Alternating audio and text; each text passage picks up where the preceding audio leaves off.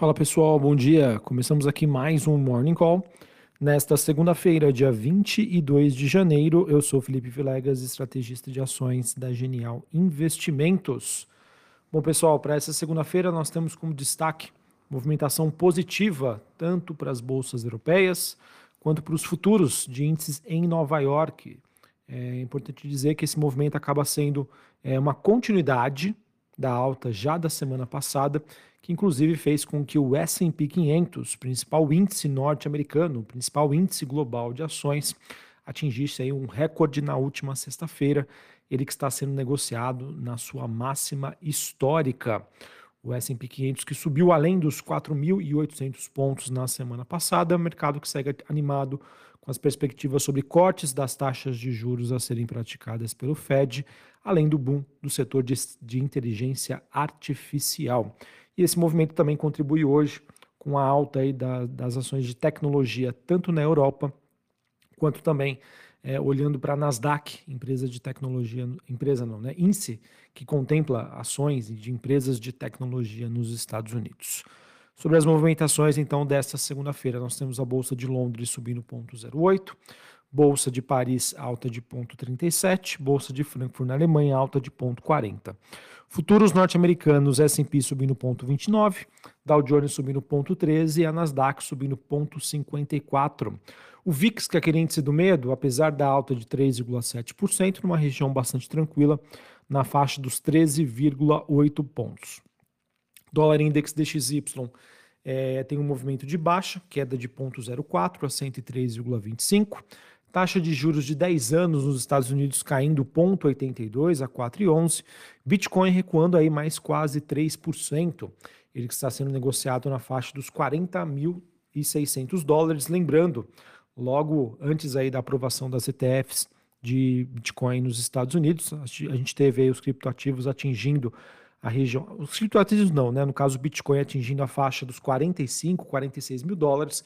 Agora a gente acaba tendo um movimento aí de recuo, né? Uma realização de lucros. É o famoso sobe no boato, cai no fato. É, Para essa semana, pessoal, nós teremos, é, digamos, a divulgação de diversos indicadores bastante importantes. É, decisões aí de alguns bancos centrais, como por exemplo o Banco Central Europeu na próxima quinta-feira, e hoje nós teremos uma agenda um pouco mais fraca, mas teremos alguns índices de inflação lá nos Estados Unidos, o PCI, que é um indicador muito importante ao ser utilizado pelo Fed, e para hoje, meio-dia, indicadores, índice de indicadores antecedentes, tá bom? Então uma semana bastante importante que pode influenciar o mercado nas suas perspectivas para a condução de política monetária nos Estados Unidos. E hoje a gente começa aí com uma agenda um pouco mais fraca, mercado aí que segue aquecendo os motores para uma semana que, que promete aí ser de bastante volatilidade. Falando agora sobre a movimentação das commodities, a gente tem o petróleo WTI negociado em Nova York na faixa dos 73 dólares o barril, alta de 0,34. O Brent, que é o contrato negociado na Bolsa de Londres, 79 dólares, alta de 0,29. Ah, o mercado que segue acompanhando o reinício pela Líbia né, da sua produção do seu maior campo que acaba contrabalanceando, pelo menos até o momento, as preocupações sobre as tensões no Mar Vermelho. Sobre o minério de ferro, temos uma movimentação de leve baixa na Bolsa de Singapura. É, lembrando que na semana passada a gente teve a primeira semana positiva do minério de ferro, depois de três semanas consecutivas de queda. O mercado segue de olho aí e acompanhando, por enquanto, sinais de fraqueza do setor imobiliário na China. A China que acabou mantendo inalterado as suas taxas de empréstimos para cinco anos, a 4,20 ao ano, e as taxas de um ano permaneceram em 3,45. Além do minério de ferro, outros metais industriais, nós temos o cobre recuando 0,04, níquel recuando 0,51, meio por cento, e o ouro recuando 0,16 nesta manhã. Falando agora sobre Brasil, o mercado vai ficar de olho na agenda política e agenda macroeconômica. Falando da agenda, macro, é, da agenda política, pessoal, nós temos hoje o ministro da Fazenda, Fernando Haddad, participando aí do programa Roda Viva na TV Cultura. É um programa que vai ao ar a partir das 10 horas da noite. Além disso, nós teremos também o presidente do BNDES, Luiz Mercadante, apresentando detalhes sobre a nova política industrial e de soluções financeiras que prometem aí viabilizar o seu financiamento de maneira contínua para os próximos três anos.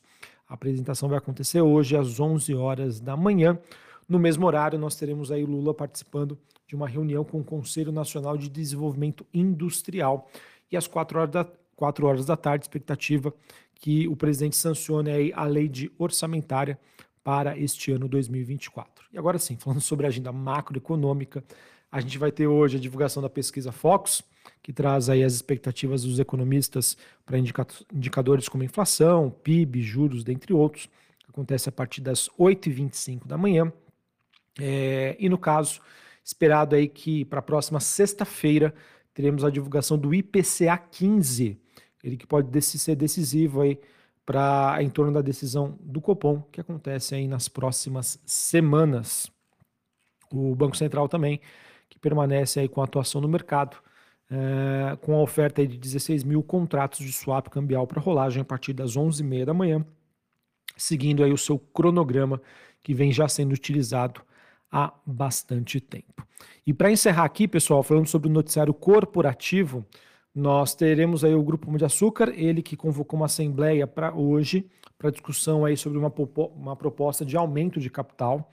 A empresa aí que na semana anunciou no mês passado que estava estudando aí uma oferta primária de cerca de um bilhão de reais com o objetivo de reduzir o seu endividamento. É, sempre que você faz esse follow-on, pessoal, não tem jeito, né? Você acaba tendo um movimento a princípio mais negativo, mas olhando com visão de longo prazo, isso é bastante importante aí para a companhia, tende a se refletir de maneira positiva a depender de como for essa oferta. Uh, também tivemos, é, no caso, a OSX Eike Batista, olha só, hein? entre aspas, né? o noticiário Renascendo das Cinzas, ela que entrou com um novo pedido de recuperação judicial a fim de, de evitar danos irreversíveis, de acordo com a própria companhia. A empresa que possui dívidas de mais de 7,9 bilhões de reais ainda não houve nenhuma decisão sobre esse, uma decisão judicial sobre esse pedido.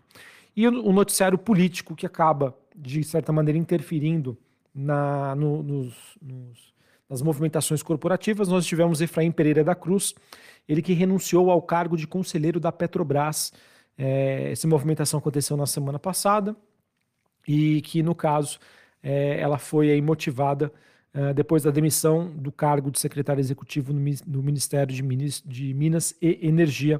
Petrobras não quis comentar sobre o assunto. E de acordo com a Bloomberg, pessoal, um lobby político e manobras da diretoria poderão determinar aí quem vai vencer a corrida para se tornar o próximo diretor-presidente da Vale. O Lula, que quer o cargo para o ex-ministro da Fazenda e seu fiel aliado aí, Guido Mantega. Vamos ver aí como essas movimentações vão acontecer. E por fim, pessoal, a Energisa confirmou, tá? Isso já foi dito na semana passada, mas agora é oficial e planeja aí elevar a sua oferta de ações, né, um follow-on em 25% para 2,5 bilhões de reais. Novamente, pessoal, pressão negativa de curto prazo para a empresa, visão de longo prazo, a depender de como for a conclusão dessa oferta, deve ser bastante positivo. Maravilha? Bom, pessoal, então essas são as principais movimentações que nós temos hoje. Olhando para os impactos aqui no mercado brasileiro, acredito que nós poderemos ter destaque hoje para a movimentação das empresas ligadas à economia doméstica, juros caindo lá fora, de certa maneira gera uma pressão negativa nos juros aqui, o que é positivo para essas ações. Mercado brasileiro que tenta se recuperar depois aí, se não me engano, de três ou quatro semanas consecutivas de queda e também que teve como destaque a saída do investidor estrangeiro aí nessas últimas semanas, depois de uma entrada aí bastante significativa que acabaram ocorrendo entre 2022 e 2023. Um abraço, uma ótima segunda-feira para vocês, um ótimo início de semana. Eu que retorno aí depois de duas semanas aí ausentes por conta das minhas férias, mas agora aí segue o jogo durante o ano de 2024, que está se mostrando aí de bastante volatilidade, principalmente para o mercado doméstico. Um abraço e até mais.